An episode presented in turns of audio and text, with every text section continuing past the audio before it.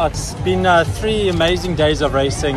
Um, it's never plain sailing on the on the Dusi. You always have a, hiccup here or there, but it's been such an incredible journey and a great race racing with um, Khumbulani. He was so tough out there. He was pushing me the whole way, and he had so much BMT to step it up um, on the day.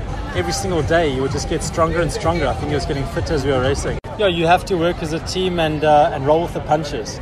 And uh, after you make a mistake, you have to regroup and, and Karen on going. And, and uh, it can happen to anybody if they fill up their boat with water. Um, but uh, that's how it goes. You manage to refocus and, uh, and push again and, uh, and hold off the gap. One stage we got a split of a minute 20. I'm not sure if it got less than that. Um, but we knew we had lost a lot of time with uh, having to empty the boat after Tops Needle. Um, but then, no, we just try to focus on ourselves, getting a good rhythm going and pushing hard. And we, we felt that we were paddling well, and if we could get a good rhythm going, we could open it up again.